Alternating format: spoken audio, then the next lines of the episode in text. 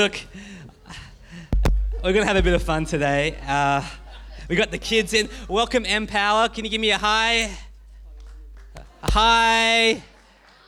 Yeah, you're the coolest kids in Sunday school, in kids' church.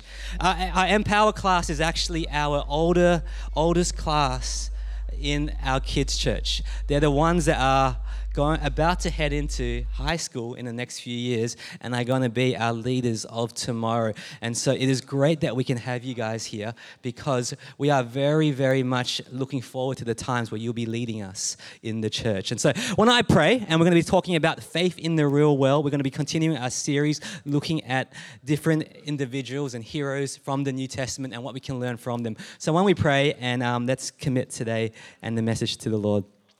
Heavenly Father, thank you, God, for uh, what you're doing uh, in our church. We thank you, God, that even last week that we got to to learn and grow with one another, God. And Lord, we know that you, you're here even right now. We know that even as I speak the word, God, I pray, Lord, for the word to to touch hearts and to uh, challenge people even today, even as it's challenged my life as well, God. We thank you for everyone here. In Jesus' name we pray. Amen.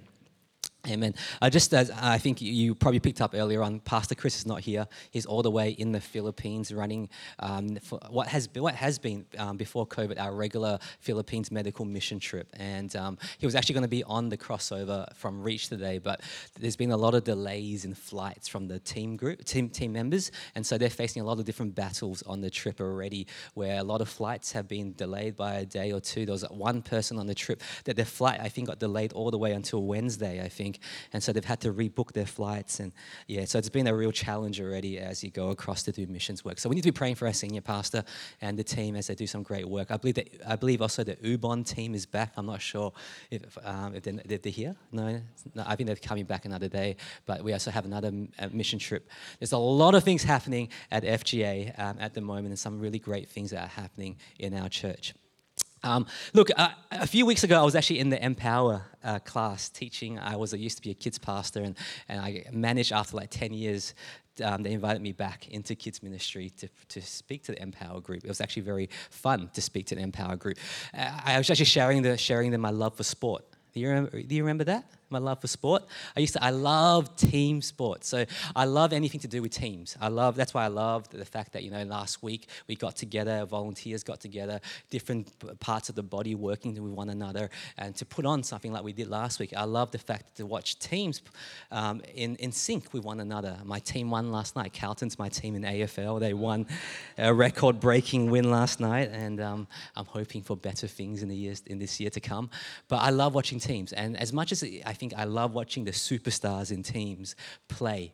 Um, I love big names. I love to watch the, um, uh, big names. What I, I really like to see when I observed successful teams play out are probably like the lesser names, the unsung heroes that go, uh, that, that are, are, are part of that team that are essential for the success of what that team is going to become. You know, we look at um, look at some of the, the, biggest and best sporting teams that have ever walked the planet. Um, you look at the Chicago Bulls. I'm a, I used to be a basketball uh, fan during the Michael Jordan era. Everyone knows Michael Jordan. Everyone knows Scottie Pippen.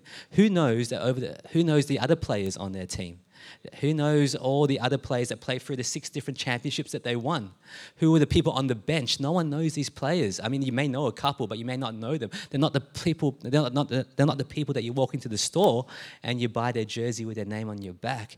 And, and I think sometimes we we often push the, push up the superstar. We, we look to the superstar, we forget about the people around them. And, and, and I, we look at some our soccer players going around. Ronaldo, Cristiano Ronaldo scored the, probably like one of the most goals of all time. Does anyone even know which club he's playing for right now? Does anyone know who what, te- what, what, team he's playing for? What some of his teammates are. He's playing some team in the Middle East at the moment, earning stacks of money. No one knows his teams. Um, what I've realized that um, is that they may not seem these unsung heroes may not seem very important and, and not very significant, but each one of them play an incredible role in, in the success and the story of that team. And I think today we are talking about faith in the real world, and we're looking at people in the New Testament that have made a difference, that made an impact, how, and how can we learn from their faith journey. And as soon as you think New Testament, you think big names, Peter, you know, instrumental in the starting of the early church. Paul, you know, Paul himself, you know, he wrote most of the New Testament. Wow, he's such a big hero. And I think maybe next week we'll talk about him, but but these are sort of people that we're dealing with, big pillars and, and founders of our faith. People that if they weren't didn't start what they started, we wouldn't be here today. You look at Paul's life and you know how he took the word, he took the gospel out past the Jewish um, Jewish people out into everybody in this whole world. Wow, you think about that and go, this land of Australia, we might not be here sitting in this church without this person. But then we talk about other people in the New Testament. And maybe we don't speak about them as much. But each one of the people that we mention in the New Testament are important in some way as to why we're even here today, why even um, the church is here today, why even we believe in the faith that we believe today. And today we're talking about uh, Timothy, and it's actually really cool that we got Timothy up on stage. It just so worked so perfectly. It must be God's sovereignty at work here. Um, and, and Timothy, I, I, to, I, I love Timothy because a lot of Timothy's life I actually really resonate with. But Timothy himself, um, we, if you look at his life, and we'll go, and I want to talk a little about his background of his life a little bit. He was not the spectacular. Um, if you look at his early life, in fact, the Bible doesn't actually talk a lot about his early life, and I, perhaps it wasn't that exciting um, to, to, to listen to. He actually lived a fairly ordinary sort of life. Um, he grew up um, in, in, in, a, in a place called Lystra, and I know your kid, the kids are writing notes, right? So I believe that's one of the questions where he grew up, and I'll re- repeat it later on as well. He wasn't the most spectacular. He seemed pretty ordinary. He wasn't a kid that killed Goliath. He wasn't a kid that you know had the five loaves and two fish and fed, and, and, and Jesus used him to feed thousands of people. He wasn't this sort of kid. In fact, the Bible tells us that you know in 2 Timothy that actually he just grew up from a very young age, and his he learned the scriptures from a very young age. It wasn't anything very spectacular about it. Um, he, he, had his mom and his grandma teaching him about the word, about the scriptures, about um, the things of God. It wasn't like he was doing amazing, spectacular things. It was just simply very, very ordinary things. And then we start to look at his life. Um, as, as, I mentioned earlier, he was, he was born in a, in a small city called Lystra. It was, it was a city full of, you know, um, it was a non-Jewish city. He grew up with parents that were part Jewish. One was Jewish, one was Greek. You know, the, the Bible says that you know that the, his first encounter with perhaps Paul was on Paul's first missionary journey in Acts 14, where it talks about how Paul came to Lystra. As, as a result, he got to, the, got to the city and he healed a lame man, and the man got healed, and lots of people got saved uh, even in that stage in Acts, we never hear the name Timothy at all. And so we, we, we get a little bit more of a glimpse about who Timothy is as you progress through the New Testament. In, in Acts 16, this is the first time we hear about Timothy's life. And what happens is that Paul comes around. Paul's, uh, Paul, as we know, he goes on he goes on missionary journeys. The first one, as I mentioned, he went to Lystra. He preached the gospel there. Many got saved. He comes back again. And in Acts 16, this is the first time we see uh, Paul and Timothy uh, meet. And it says this in, in, Acts 16 it says, Paul came to, to Derbe and then to Lystra, where a disciple named Timothy lived, whose mother was Jewish and a believer, but whose father was a Greek. The believers at Lystra and Iconium spoke well of him. Paul wanted to take him along on the journey, so he circumcised him because of the, of the Jews who lived in that area, for all they knew that his father was Greek. As they traveled from town to town, they delivered the, they delivered the decisions reached by the apostles and elders in Jerusalem for the people to obey. So the churches were strengthened in, in the faith and grew in numbers. See, Paul saw something in Timothy, and the Bible doesn't say quite, quite what it is, but saw something in Timothy that he took Timothy under his wing as a disciple. Timothy wasn't spectacular. Timothy wasn't somebody who stood out from the crowd, even. Uh, the Bible doesn't say that, say those things. I think if he did, the Bible will actually mention those things. But Paul saw something in Timothy, uh, Timothy and chose him and called him a disciple that would go, go with him. You know, to fast forward the story, I'm not going to get into a whole bunch of detail on Timothy's life because I think well, I want to look at different aspects uh, of his life that we can learn from. But Timothy himself went, eventually became someone who God used mightily. I don't know if you realize that Timothy became a, a person that Paul uh, mentored, a person that Paul saw something in him to actually take the church further. You know, Paul would send him out to, to, other churches to support, to help, to equip leaders, to deal with conflict, to keep churches, keep leaders focused on where they should be focused on, which is Christ. And Timothy was instrumental in the, in the progression of the early church as we know it. Timothy, his life was written down in scripture now for all of us to see. And it all started out at, a very, very ordinary place. I think we, we talk about a lot of heroes and people in the Bible, and then what we see is that we, there, there are a lot of ordinary people that God can use. And, and I think one of the things that I see in, in our uh, uh, in Timothy's life was this ability to just do the ordinary well. You know, Paul says this about Timothy um, that Paul, after journeying with him for so long, he says in 1 Timothy um, 1 2, he says, My, um, my true son in the faith. This is a person that has journeyed with Timothy, and Paul has seen, uh, Timothy's journeyed with Paul, and he's seen something about Timothy for him to call him a son of the faith. And then further in Philippians, when Paul is in prison, he goes to the Philippian church, I hope in the Lord Jesus to send Timothy to you soon, for I have no one like him who will be genuinely concerned for your welfare, for they all seek their own interests, not those of Jesus Christ. But you know Timothy's proven worth. These are the things that Paul says about Timothy. You know, we look at his life, uh, he started out with, it was pretty ordinary. But look what he became. I think there is, uh, when I look at it, I, I, I was thinking about Timothy's life and I, and I thought, about, thought about this statement that there is no extraordinary without the ordinary. You know, you can't be extraordinary without doing the ordinary things well. And I think you, you see that in Timothy's life. You know, but at the same time, if if you look at Timothy's life and you look at his life on paper, and if Paul was going to run a process to work out who was the person who's going to follow me, who I would call my son of the faith, would Timothy even get to the starting point of that process? You know, I think we all, in some way, have written a resume before to, for a job. Our kids, something to look forward to in life is to apply for jobs, write a resume, move out of home, and start paying your parents' rent. Let's be honest, when you write your resume, you want to be honest, but not too honest.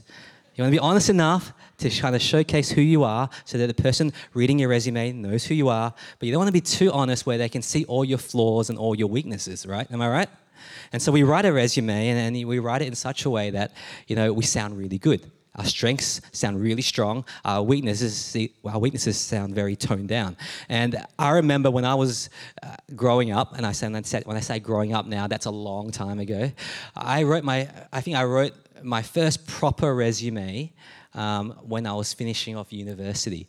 Um, and so if you all remember the process, if you're my age now, you remember the process where in your final year of university is the time to get your job, right? So uh, you finish your, your degree, and in that last year, it's so busy because you're trying to do all your final year assignments and exams, and you're trying to go and apply for a stack of jobs so you get a job the next year. I'm not sure if times have changed, but that was my, my time. And I would write my resume, and I, and I remember sitting there writing my resume and thinking to myself, what would somebody want to know about me? Right? And so I started to write, you know, you came up to like, what are my qualifications, you know, things like that. Yes, um, I just finished, I went to, I, I, I, Monash University is a good university, top university in Australia.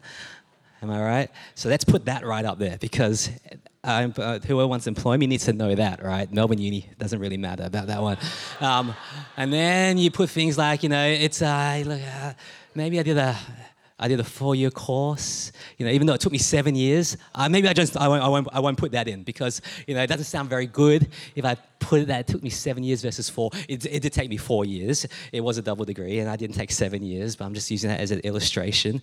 Then it comes to things like perhaps like what's your experience that you have, and, you, and as I think through, I remember writing my job experience. I worked for a long time through my university life as a dishwasher uh, in, in, a cafe, and uh, that was a fun thing. And but no one really wants to see that you worked as, as a dishwasher. So instead of writing dishwasher there, I might put some, I put something like, oh, I worked for in the hospitality industry.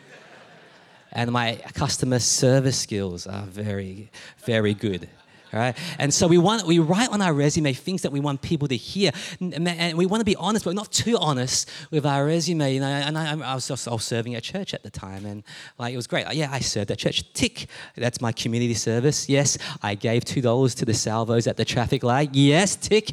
I support community groups, and and so you make a resume out of something, and you of what people want to hear about you. But the question really, I think, is for us like, if we actually wrote our resume and we were actually being very honest about what we were writing on our resume, about what, who we were and what, and what were our shortcomings and what were our weaknesses, what would it actually really say? Because I think it show, would show a lot about who we are and it would show a lot about how people will look at us as well. Uh, if I was to actually put up Timothy's resume.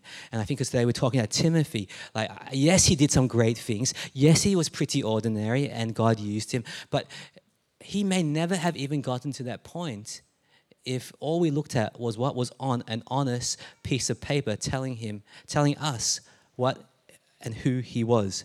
You know, if I look at Timothy's life and we look at his background, I read a verse earlier on and it said that he, in, in, um, in in Acts 16, verse 1, it says, Paul came along to Derbe and to Lystra. A disciple was there named Timothy, the son of a Jewish woman who was a believer, but his father was a Greek. He was part Jew, part Greek. You know, it's okay. I mean, in today's world, it's okay. We are we live in a very much a multicultural city. You know, you walk down the streets, and you know, there's multicultural, there's mixed cultured marriages, and there's mixed culture families. You know, it's very normal for us in today's world. Back then, that would not have been the case in, in, a lot of the cases. You know, a lot of cases being part Jew, part Greek meant that you were not really a Jew, you weren't really a Greek. I remember growing up in Australia myself, and you know, the worst question growing up for me was, where do you come from? I hate it when people ask me where I came from. I tell you why I, I hate it, where, why people ask me that question, because uh, my story is a little bit confusing. Uh, so, and every time someone asks me that question, I would have to go into a whole sort of story about where I came from, because a lot of people come to me and go, hey, look, where you come from? You're from China, right? Ni hao. I'm like, I don't quite understand what you're saying. Um, so, so I would have to go, hey, no, no. I, um, I originally, yes, my um, grandparents, I think they came from China.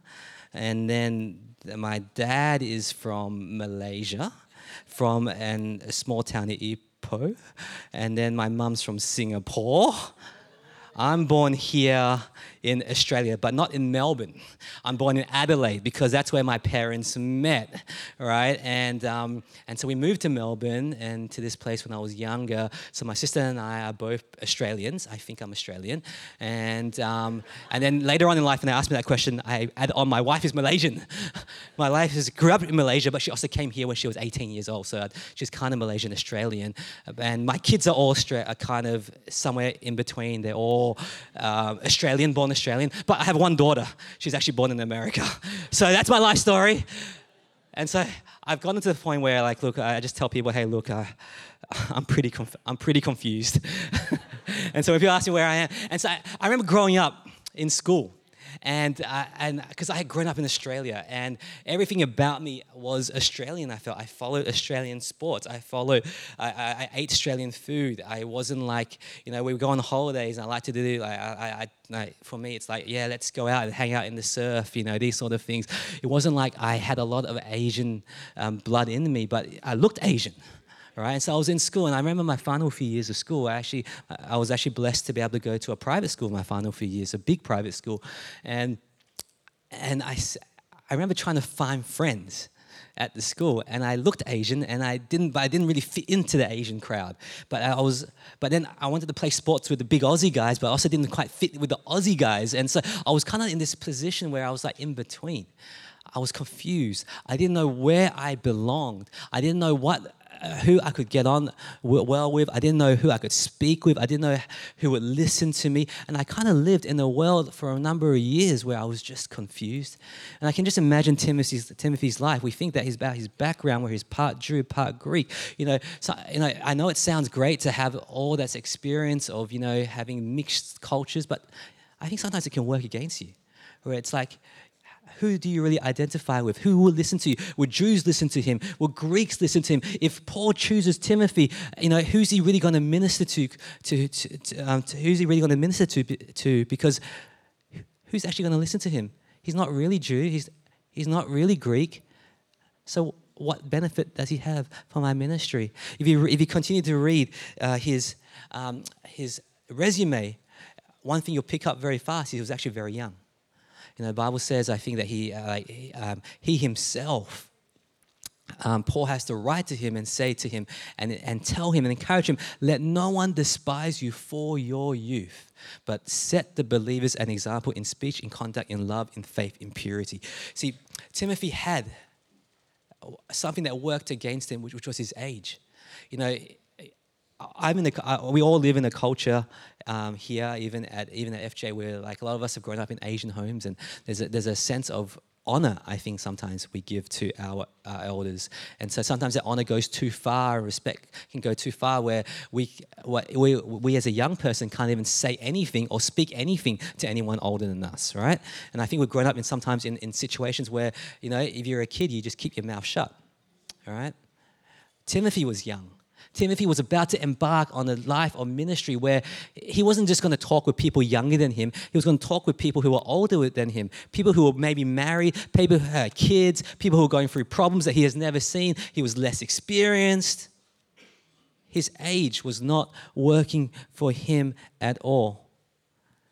And then, and then you, you look ahead at his life, and, you, and, and another thing, and if you wrote his health, he was physically weak. I think we get a glimpse of this when Paul speaks to him. See, at the time, you have to understand that um, when the water that they used to drink wasn't always pure. We, we, can walk out of this sanctuary and there's a drink tap there that's purified water that we buy for you, for, for each of our church members to drink every single week, and that's beautiful water.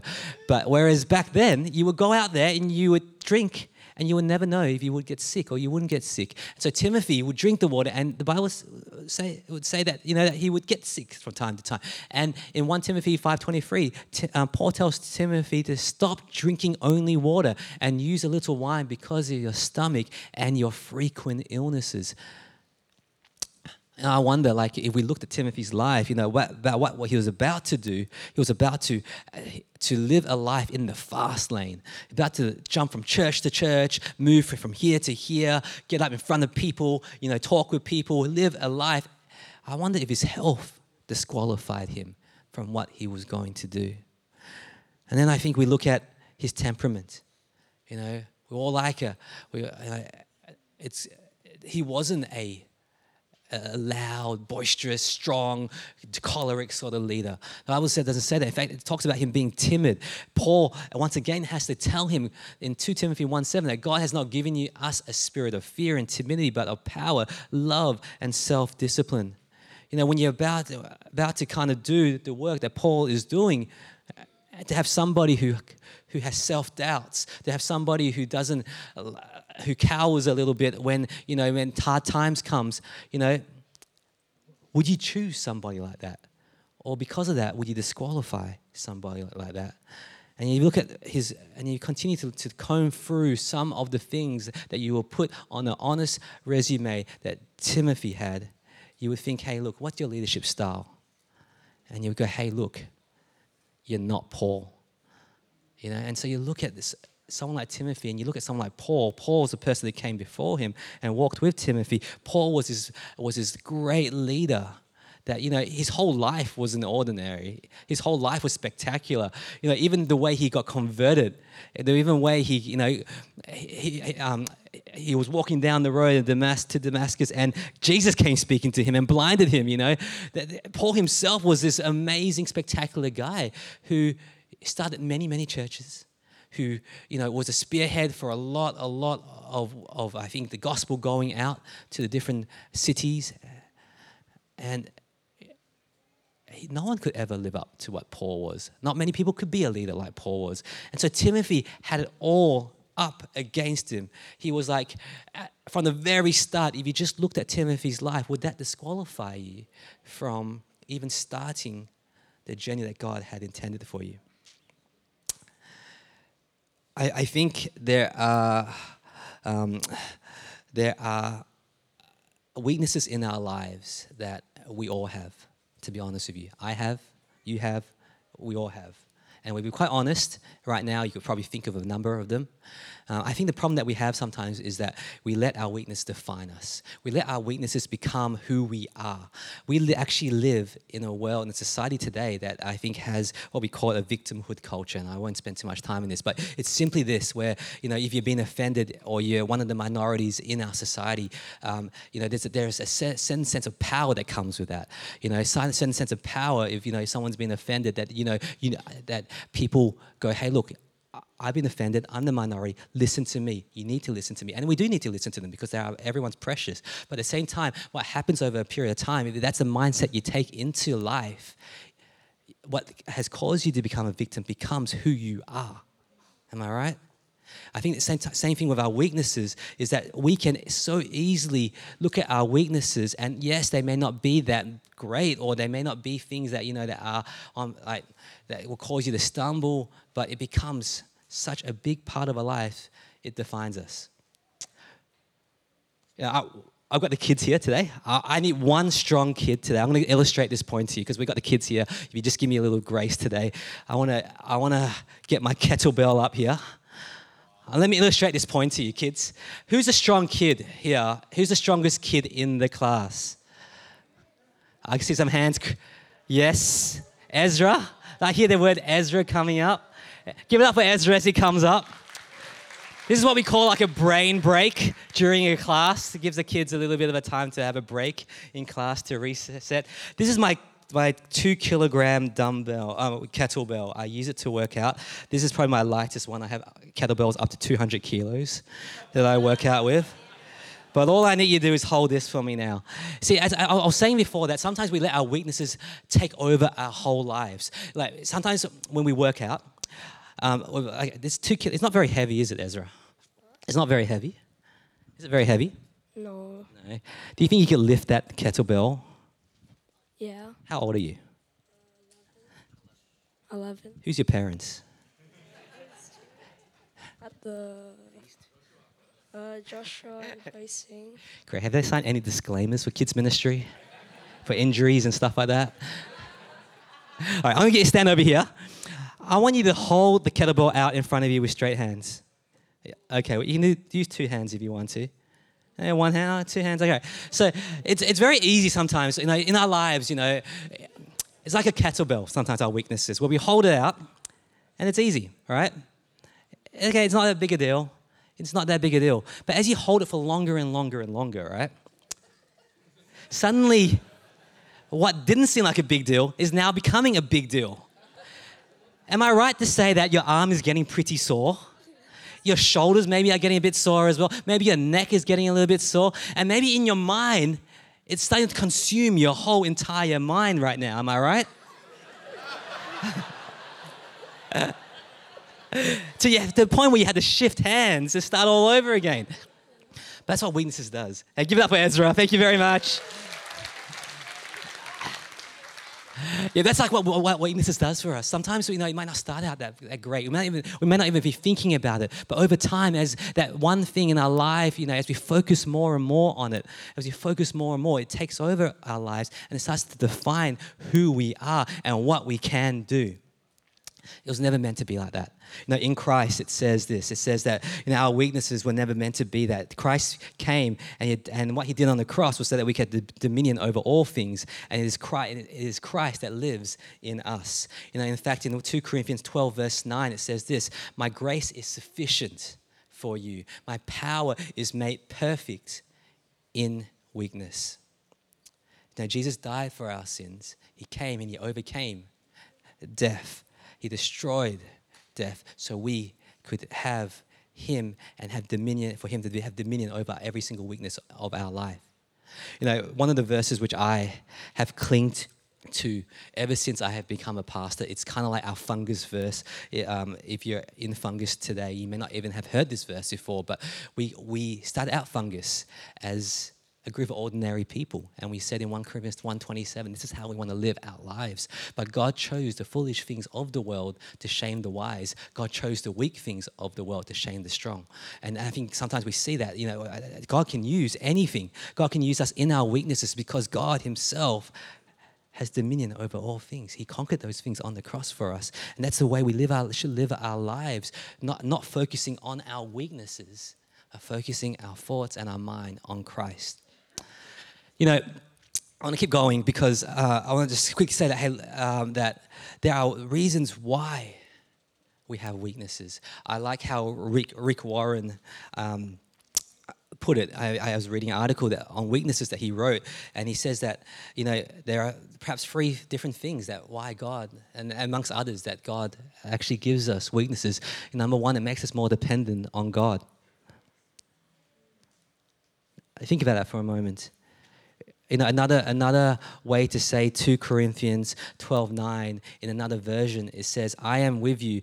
That is all you need. My power shows up best in weak people. You know, if you had no weakness, you wouldn't think you needed God. You spend your life being self-sufficient, and that and that's no way to live. You know, with our weaknesses, we there there is a reason why we depend on God for our weaknesses. You know, number two, he says that, you know, it prevents us from being arrogant. You know, we realize that we're not perfect. None of us are perfect. None of us have it all together. You become a much humbler person. I think pride is something that is probably a failing for a lot of us. You know, our natural inclination is to be the best or have it perfectly made. You know, our weaknesses show us that we realize that we need help in our lives. And the third one, I think, it makes us value others. Believe it or not, it makes us value others around us. You know, realizing that there are people that have that have talents and gifts and abilities and answers that we don't have make us realize that we need other people. There is value in other people. When I look at our church, the reason why I love our church so much is because there are people here. I look at Tim, like even Timmy, I could never do what Timmy did today on stage. You know, there are people here that are gifted so different to me, and that's why we're the body of Christ working together. In 1 Corinthians uh, 12, verse 22, it says, Some parts of the body that seem weakest and least important are actually the most necessary. You know, we have people that, you know, to make last week's conference work, we needed people, all from different abilities, uh, availabilities, times that they could, uh, um, uh, skill sets to make last week work. That's the beauty of the fact that each and every one, uh, every one of us have weaknesses that we are dealing with. Now, perhaps what I, the story of Timothy, the, perhaps the one thing I love about Timothy was that he didn't let his weaknesses define who he was and what God could do through him so often we do that. Timothy, we see his life story wasn't a life where he was confined to just what he thought was on a piece of paper. And if I look at just three things quickly before I kind of start to wrap up, um, but Timothy had three simple things that I think we can learn from him. I think he was willing. I think Timothy was willing. You know, when when when Paul finds Timothy, he's grown up in a in a mixed home uh, he's got a Greek father, a Jewish mum. He, yes, he would have grown up learning about the scriptures, but at the same time, he would, would have grown up a lot in the ways of a Gentile person, a, a non-Jewish person. Uh, and part of the thing was that he was not circumcised. You know, part of being Jewish was that you you would be circumcised.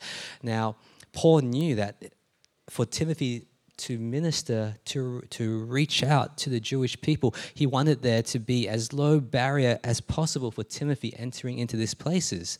And so he asked Timothy to, and to, to be circumcised. Timothy was willing to, to do whatever it took to do the things that God wanted him to do. I think we need to be willing. You know, we may have weaknesses in our lives. We may have things that hold us back. You know, but I think we need number one. We, I think we, need, we just need to be willing. Sometimes I think we, I think we see that in Timothy. Um, One Corinthians nine talks about how we, you know, that Paul talks to, Timothy about being all. Uh, talks to the church about being all things to all men. I think that's what we need to be like. We need to be people who are willing to go and do what it takes, despite our limitations, despite our weaknesses. You know, very obviously we see that Timothy, Timothy was teachable. He was a person that, you know, as soon as Paul called him, he sat and he learned from Paul. He, he sat and he wasn't, he, um, he wasn't looking for the limelight. He wasn't looking for the big, um, his name on, on, on lights, on the, on the signboards around us. But he journeyed with Paul for a lot of his trips. He, he learned, he, he grew. He, he the fact that um, Paul was writing the, this whole letter to Timothy was a whole bunch of instruction for Timothy on how to, to lead the church. Timothy was teachable in his way. And I think uh, when sometimes when we have our weaknesses, we try to do it on our own. We try to live our life and try to fix things. We try to get better on our own. Would you be teachable? Would you be teachable enough to learn how to deal with some of these things that maybe you're not quite there yet with? Timothy was that. He was teachable.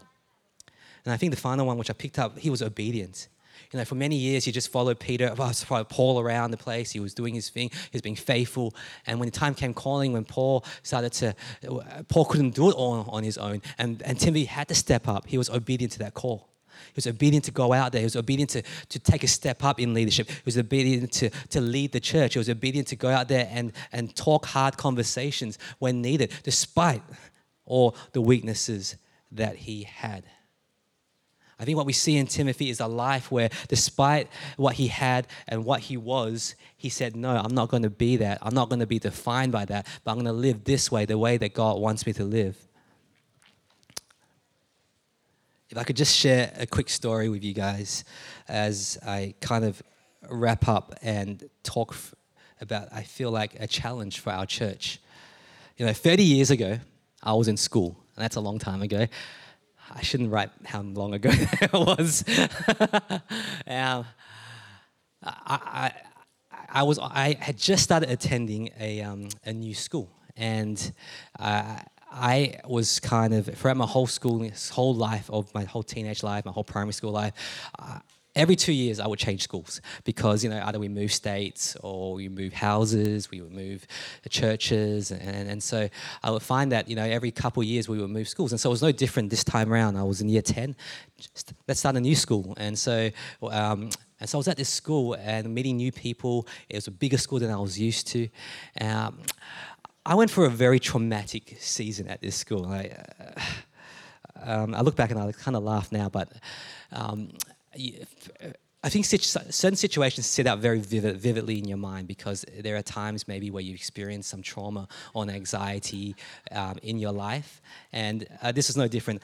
Um, I used to hate going to drama class.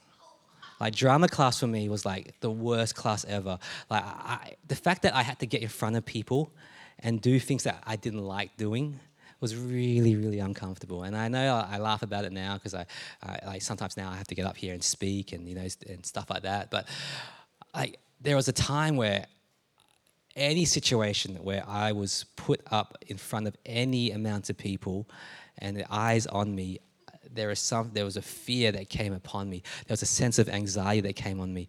Um, you know, in drama class this one year, and I was in year 10, I think I was, um, they made us do what they call a monologue.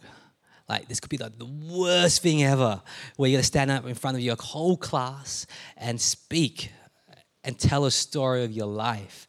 And I thought, like, my goodness, I, I was. I went home after finding out what assignment was, and I was petrified. I literally was, you know, for a whole term, as kids set their monologues, right? I was, uh, I, I, I was like, yeah, I can't do this. I can't do this. I can't do this. And the, twice when I was meant to be actually doing it, I actually skipped school. Um, there were ways to get out of school. Kids don't listen to this part of the sermon, but there were ways to get out of school that uh, that only certain Asian kids knew how to do. And, and so I would skip drama class and come back again, and no one would know. And so I would skip drama class because oh, I had this, because I, I, I literally was so anxious over having to speak in front of different people.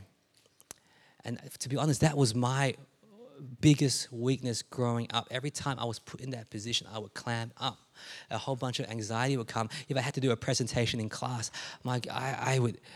I would stutter. I would, I would be super prepared. I would be so scared even to walk into the class. I would be shaking literally every time I would come into that class. I think about that situation. I think about then years later when I sat down with Chris um, at uh, Sophia's. Uh, Chris probably would have told this story. You've been part of our church long enough. You know Chris and my story a little bit and how we came into ministry. But Chris, uh, I was I was youth leading at the time, and Chris um, took me out for dinner.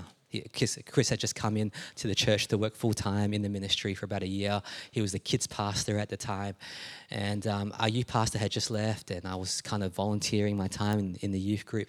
And Chris uh, call me up and go, hey, look, when you come to Sophia's, it's like the best place ever to eat. He'll tell it as, and he said, eat whatever you want on the menu. and basically, that's that, he, always, he always tell people that you know you could choose whatever you want on the menu, and I was blown away because no one had ever taken me out like that before. And so I think I ordered maybe an Aussie pizza, um, a Coke, a Coke maybe. Um, but yeah, but he, but he, he's. I remember having that conversation with him, and he was like, "Yeah, have you ever thought about maybe giving up your job for now and coming in and working with me, and we could take over and we could run the youth group and the kids ministry. And I, it, it, it kind of took me out of the blue. Like I was, I think I was like Timothy. I was like a person who, I was, I'm pretty ordinary. And I remember leaving that meeting and saying, Chris, I just need some time. I need some time to pray over this. I need some time to think about this. I actually took about five months before I got back to Chris. I remember, uh, I think he met me, and then I procrastinated, and I put, keep putting him off and off and off. Uh, because in that time, believe it or not, uh, I tell the first story because a lot of the self doubts that happened in my life. A lot of the experiences I had in life over the years, things like, you know, I can't speak, I can't, I, I, I, I can never be a leader, like even like Chris is. I can't be a leader like Pastor Roland was. I can't be this sort of person that, you know, there's a certain image that people have of people in the ministry. I can't live up to that. I, I, I felt that this was a period of searching for me where I was starting to allow the focus of what I felt God was taking me to, but was being overrun by everything that was causing me, you know, all my weaknesses in my life that was causing me to think that I couldn't do it. And it was, and it was, a, it was months and months of just toying with God back and forth, seeking counsel, praying, reading the word. And I hit a point where I said, look, I can, I can let my weaknesses define me. Or, you know, I can be like Timothy. I can be willing. I can sit there and go, hey, look, I have weaknesses. I can be teachable. And I can now just be obedient to where God you placed me to be at. Yeah. And so from and I look, it was a difficult decision. I still I, I even remember telling Chris at the time um, during the process, look, there's there's a I, there's a, probably another youth leader in our church. You should probably choose him because he has probably all the attributes that you want. And but Chris, I remember he, he was he was a, a, bit like a Paul to me. I think where he said, "No, I see something in you that you know. That's why I've asked you this." And and so I and so for me, I've seen that in my life where we, we should not be defined by our weaknesses. We should not be defined by our limitations. God, uh, through Christ, you know, Christ is the reason why even we're here. To, I'm here today, you know, because He is my strength, even though I have these weaknesses. I look around at our church, and maybe if the band is ready, they can come out. Um, the, look, in our church, we we all have different calls. Um, I look around and some are in the workplace, some are in schools. I look at our kids here. I could not do, I could not be as influential in school as what you kids can be right now because you're in school right now. I look at, at some people here and you're called to the home, to, the, to raise a household. You're called to be a champion in your university. You'll be a champion in your home group. You're a champion. You need to be somebody who is called to be some somebody, something that maybe I'm not called to be. I look around and every one of you has some sort of call on your life. Um, but what's holding you back from that is probably the question you need to ask yourself. Um, I was toying whether or not I should put this in, but I, I felt it was a good illustration. You know, there's, there's a soccer player. I, I, I, talked about soccer earlier on. I'll talk about soccer at the end of my message. Um, soccer's my favorite game. Liverpool's my favorite team. There's a, there, there's a, there's a, there's a, there's a player called um, Trent Alexander Arnold. He's a young player. And so, but as a young player, he's actually won a lot already. Um, he's won lots of trophies. He's won. Um, he's one of the youngest players to probably won the Premier League, Champions League, FA Cup. You know, you name it, he's won it. But um, he's a right back player. He's a defensive player. No one really thinks about defense. Like you have to understand, defensive players um, yeah, they're probably not your best players. You know, they're, they're people who hack the ball away. You know, they're, they're, kind of just kind of protecting the goals, right? They don't have a lot of skill. That's the kind of the old way of looking at right like defensive players uh, in soccer, where. Um, I remember my soccer career, I went from striker to midfielder to defensive player. And uh, that shows you how much skill I have, right? Where, like, I eventually ended up in defense. And he's a right back player. Nothing spectacular, nothing, nothing great, nothing uh, extraordinary. He was just meant to be a player that defends well. And um, but over the years, he's been able to reinvent this whole role of what it means to be a right back. A right back is you play on the right side, you run up the wing and you defend, and you also try to cross the ball in. But, but because of his passing skills and because of his um, ability to have great vision on the field, he's been able to be uh, such a great force, not just defensively, but attacking as well. And so he's, he's actually created lots of assists. He's actually reinvented the whole right back role in today's modern age of soccer. Um, this year, Liverpool's not doing so well, unfortunately. Um, you, it's very unfortunate when you wake up at 2 a.m. and your team loses. Um, and a lot of blame is shifted to this player, Trent. A lot of shift is, and, and people are saying things like, oh, he's so bad, he can't defend, he can't do all these things, and, and, and just looking at all his weaknesses. And I'm, just, and, I, been reading the comments because I follow a few groups on Facebook, Liverpool groups, of course, and, and a lot of people are just, he's like the scapegoat for all of Liverpool's problems. Trent did this, you know, he did that, he didn't do this. And, and we get so caught up at looking at someone's weaknesses and we forget about his strengths. We forget about what, what he can do. I, I liked a quote actually that I saw under his name where it says, We need to stop talking about what he can't do and start talking about what he can do. I think if we look at our weaknesses, we actually need to stop looking at the things he can't do, but, the, but, but start looking at, the, at all the things you can do through Christ. I think we need to reorientate our minds a little bit to that because we can allow the things that hold us back, the things, our weaknesses, our limitations, our experiences that we have that maybe are causing us to not move forward. We can look at those things and go, hey, look, I can't do all these things. But in Christ, you can. In Christ, you can.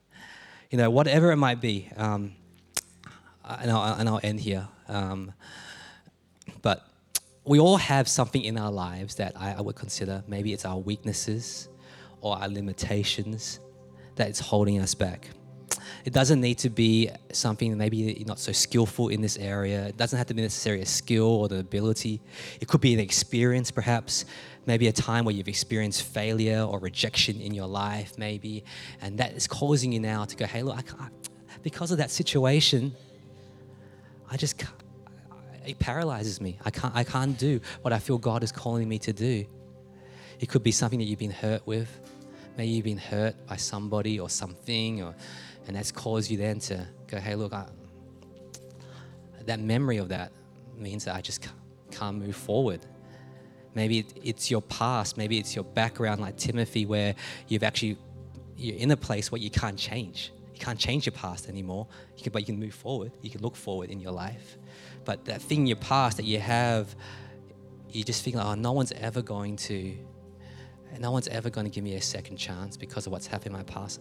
You know, through Christ, I think Christ gives you a second chance in that. Maybe it's your age. Maybe as kids, you go, hey, look, I'm just a kid in the big adult service today. I'm nothing, I'm insignificant.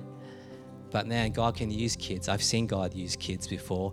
Maybe you might be like, I'm retired now, even, and I'm going to let the younger generation come up. But I can tell you that you're never too old. You're never too old. Um, There's a whole bunch of reasons why I think we will consider things our weaknesses and limitations in life that hold us back. Um, I'm not going to do a big altar call, but I think, I think sometimes it's good for us just to, in a moment like this, before you leave, um, because a lot of this will just go over your head. I understand that Sunday messages, you listen and you go out and you eat your food. Um, but would it be good if just right now we just reflect in our way. Just have every eye closed. Kids, if I can get your eyes closed as well, if you put your pens down and paper down. Maybe think about what what are things, what is maybe something in your life that's holding you back? That you've allowed it to become too much of a focal point in your life that stops you from what God can do through your life. What would that be? And in your own way today, why don't you give it to God? Why don't you give that one thing to God this morning? Why don't you give it to God and say, God, I can't do it on my own. I need you to be my strength. I need you to have, have dominion over this situation in my life. Just, I just want to pause there just for a little while for you guys just to have a little moment with God.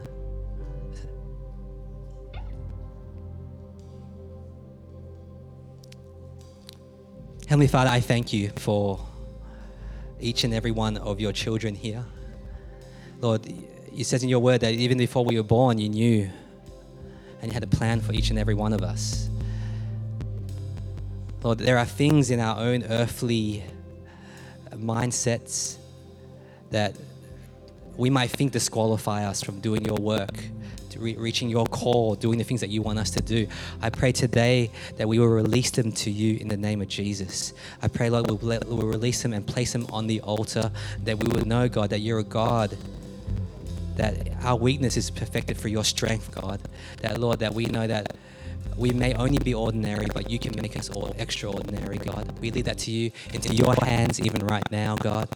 We declare that this church will be a church that will work in your power and not our power. That will be known for our God who gives us the strength and not be known because of all our limitations as to why we can't do what we should be doing. We thank you, God, today for your Holy Spirit, for your power that's here, even right now. In Jesus' name we pray. Amen. Amen. Awesome. I want to thank everyone for coming today. See you, kids. Uh, look, if you're here for the first time, um, we would love to meet you. We have Guest Central. It's outside. If you go outside, you turn right. Guest Central's up there. We have a complimentary meal pack for you. I want to also open up the altar. If anyone needs prayer, we have a ministry team today. I would love to pray for you. Our ministry team would love to pray for you. Please make yourself known. If not, thank you for coming today. Uh, we will see you all next week um, at church um, next week. So have a good week, everybody. God bless you. To be praised.